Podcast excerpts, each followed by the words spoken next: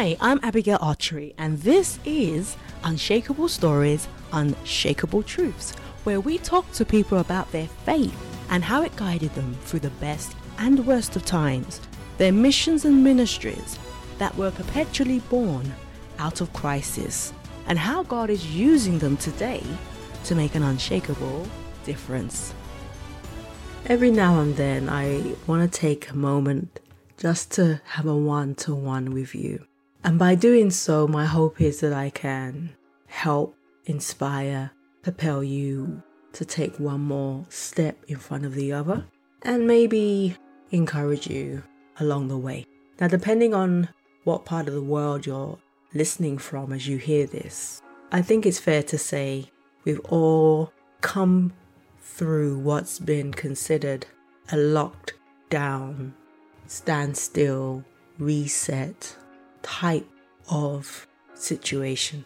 As I'm recording this one on one session with you, I'm in London, and the term that was used a lot was lockdown. So, the question I want to pose to you what is going to be your legacy after this pandemic of a lockdown? Perhaps your restrictions weren't as severe as other nations may have been.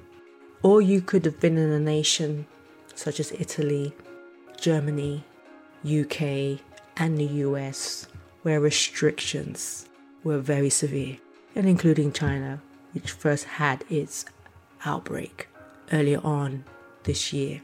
And during the period of being stuck, which I felt most of the time was an opportunity to lean in more on spending quality time in God's presence and getting clear through prayer a deeper understanding to the season that we're in. I posed this question to myself first, which was what do I want my legacy to be after lockdown? Of course, we got to think broader than just lockdown.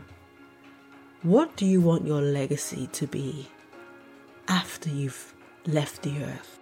What is it that you want to be known for? If you were in your last phase of life and you're looking back over the 60, 70, 80, hopefully even beyond years that you were blessed to have, what do you want your life to resemble? What type of impact, whether it be local or global, would you like to have had? And a question I often reflect on are the words that one day I look forward to, by faith, hear these words Well done, my good and faithful servant. See, we've all been tasked, we've all been given a role and an assignment to play whilst we're here on the earth. We are essentially the hands and feet of Jesus to those who don't know him. Those who are not known and don't have a relationship with the Lord, but let's say they're known, we must remember as believers, they don't read Bibles they read our lives. They read our conduct, our character. We are constantly scrutinized as Christians. In fact, you and I know that if a Christian is caught out doing a particular thing, most of the time we are heavily reprimanded for the same thing that someone in the world could do but get away with it. The standards, we are held to a higher standard, and rightly so, because the Word of God says that we, the church, will be judged first. Interestingly, we use the term legacy a lot in church. But actually, when going through scripture, I found it quite difficult to come across one particular scripture that's dedicated to the word legacy. In fact, the closest I could find was in Proverbs 13:22, where it says, and I'm sure you're already quite familiar with this verse, a good man leaves an inheritance for his children's children. And you know, when we hear the term man, It's not just relating only to one gender. God does not separate men and women. He's referring to all of us. That we are to leave an inheritance to the second generation and hopefully even going beyond the second generation to maybe even the fifth, so that your great, great, great, great, great, great grandchildren can be set up by way of a spiritual legacy that you have left and hopefully some type of practical legacy that helps each generation just come up that little bit higher. The word purpose is a term that we are so, so, so, so familiar with. It's almost like a battered cliche. And the interesting thing is, I'm a certified coach, so I talk about this a lot when helping clients get clear about life decisions and directions. And I love working with young people because they're just starting off in this journey of discovery. But one thing that I have noticed, and you perhaps have noticed also, is the word purpose can be so deemed as, you know, mysterious. And I think it's important to demystify the term purpose. You see, the reality is in Christ, our purpose is always evolving. It's never just one destination and point. So, for me, when I look back over my life in my teens and in my 20s, I felt my purpose was in XYZ. And even though as you live life forward, but looking back, you kind of understand it more, I recognize now that every experience has never been wasted, right? Romans 8:28 God works it together for our good to those who love the Lord and are called according to his purpose. So even if you feel disjointed and out of place and you're not quite clear as to why you're where you are right now, God can interweave that into the tapestry of his purpose for you and I. But what I love is the concept that since our purpose is always evolving, God is more interested in who we are becoming more of, i.e., becoming more of Christ, developing those Christ like attributes, because Jesus is our greatest, greatest role model and mentor we are to strive to develop more of his fruits and attributes and qualities, that the world may see us in God's image. As Christians, many a times I noticed we can find ourselves being tempted to want to blend in when in fact we've been called as the peculiar priesthood to stand out. We're never meant to blend in. We're meant to stand apart and set the standard, not of perfection, no such thing, sir, madam, but to set the standard, to set the bar in a way where we're always leaning in and reaching to become more like Jesus in all that we do. So I'm asking you this question right now, wherever you are on your journey, be it you stumbled across this particular episode by accident, you thought, well, I want to check out something new. What is this faith podcast thing all about? Or perhaps you're on a journey with the Lord already.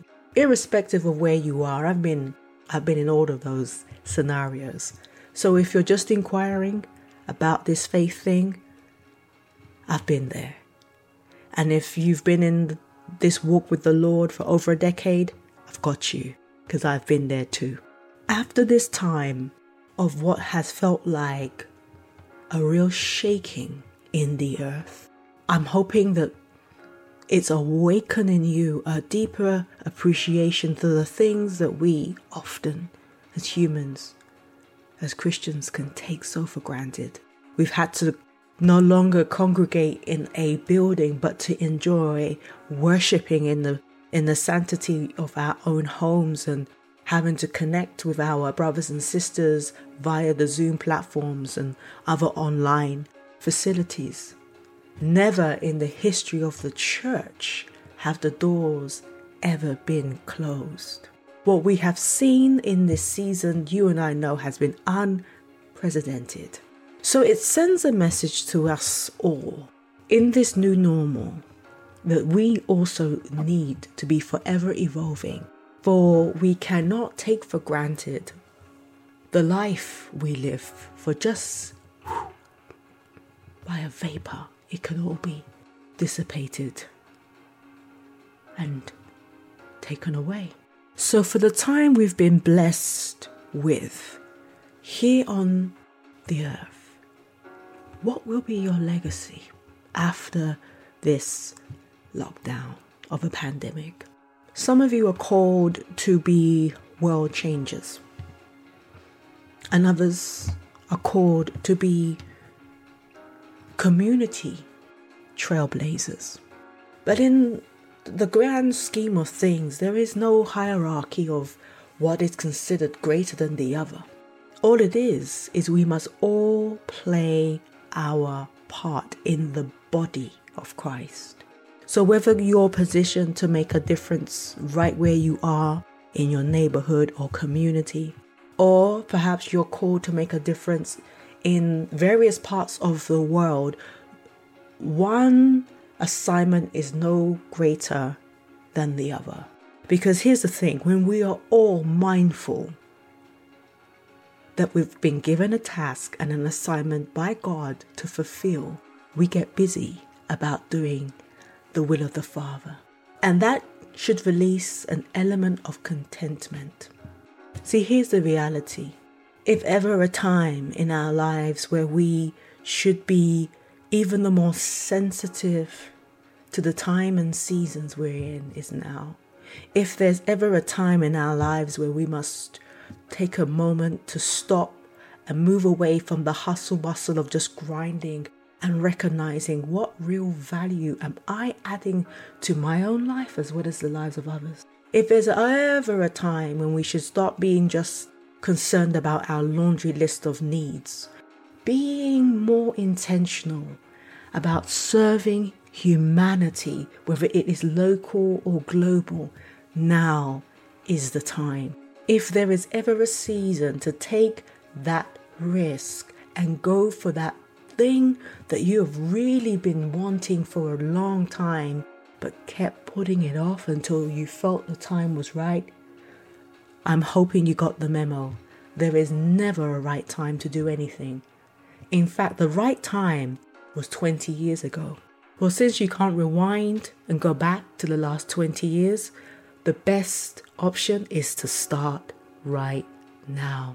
So you could ask yourself a simple question each waking day What is going to be the purpose for this day? And you and the Lord can begin to create the purpose for this day because every day that we're given has been packaged with purpose. We are never just to live life flippantly, Sarah, Sarah, whatever will be, will be, but we are to enter into each day giving praise, and out of our windows should flow thanksgiving for the gift of a new day. And then we get real clear about what is your assignment or your purpose for that waking day. You want to go to bed each night knowing that you fulfilled the purpose for that day. So, my goal here is to continue to stir you on, to be mindful that time is not against you, time is wanting to surrender to you. But you must spend your time as you do your money and use every waking hour effectively. Do away with the, the term that everybody uses oh, I'm busy. Busy means nothing when you're not really producing the art that you've been so gifted on the inside. One of the things that I feel